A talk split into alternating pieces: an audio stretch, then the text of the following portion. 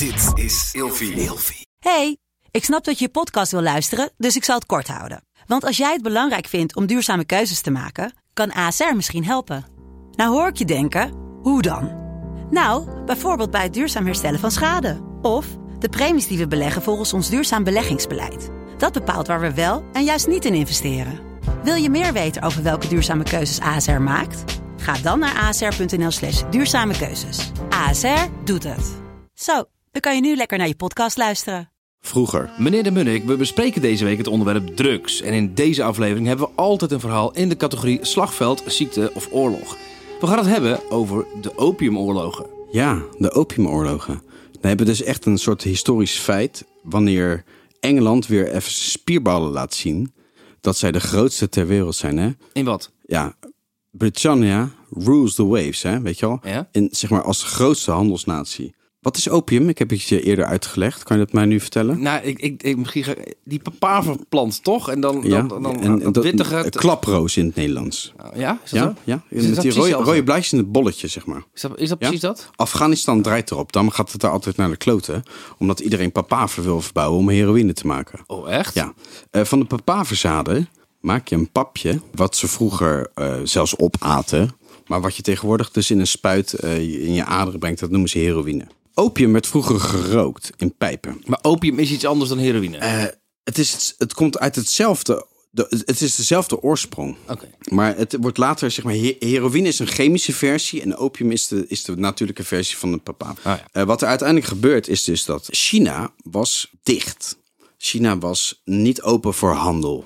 Vanaf de 16e eeuw werd er overal gehandeld. Hè. Wij waren als Nederlanders bijna een van de grootste wereldrijken. Tuurlijk. Je had de Portugezen, de Spanjaarden en de Engelsen. En de Engelsen die eh, waren eigenlijk een beetje gepikeerd dat ze in China een soort van achterliepen.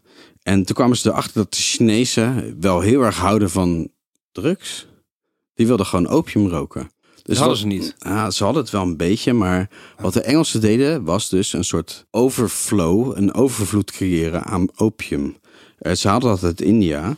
En zo zorgden ze ervoor dat heel de Chinese bovenklasse, dus waar jouw dokter, jouw advocaat of waar heel de ambtenarij en waar alle adviseurs van de keizer en de keizer zelf zwaar aan de opium zaten. En dus, ja, verslaafd werden en eigenlijk ontoerekeningsvatbaar werden. Die Chinezen hadden dat heel goed door dat opium heel slecht was voor de bevolking.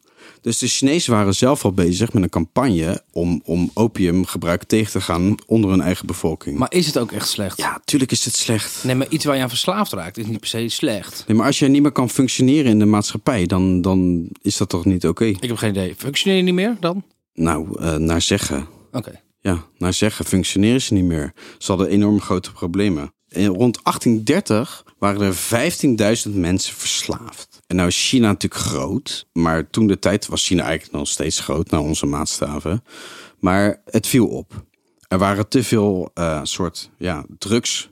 Wij noemen het nu, hoe noemen we dat? Ja, drugspanden, een soort drugshol. Ja. Maar dat hadden ze toen de tijd echt gewoon in combinatie met gokken en vrouwen van was lichte, gewoon lichte zeden. En je had kamertjes waar je drugs kon gebruiken. En dan kon je helemaal een soort van tot jezelf komen. Lijkt wel een beetje meer als de tijd waarin wij hadden moeten leven. Eh, ja, eigenlijk wel. Ja, ja zeker.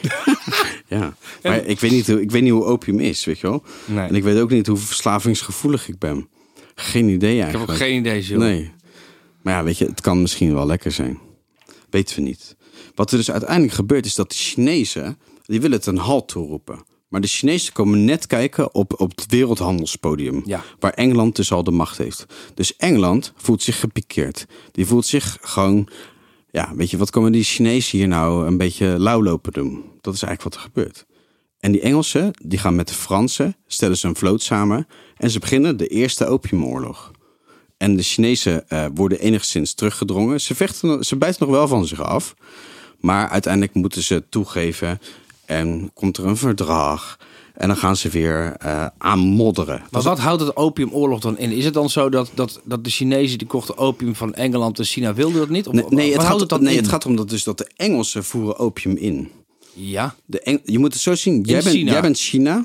En jij wil geen opium in je land. En, en de Britten die alle zeeën om, om jou heen beheersen. Pompen opium jouw land in. En je wil het niet. Je Daar het ging niet. de oorlog over. Ja, absoluut. Want China krijgt dan allemaal verslaafden. Gaat Ja. slechter met de economie. Je verliest het dus op Twee oorlogen. En ze hebben, de Chinezen hebben alles verloren. Het gaat zelfs zo ver dat de Engelsen tot in het zomerpaleis in Peking kwamen. De boel kort en klein sloegen en zeiden nou kappen. Opiumoorlog. morgen. Vroeger.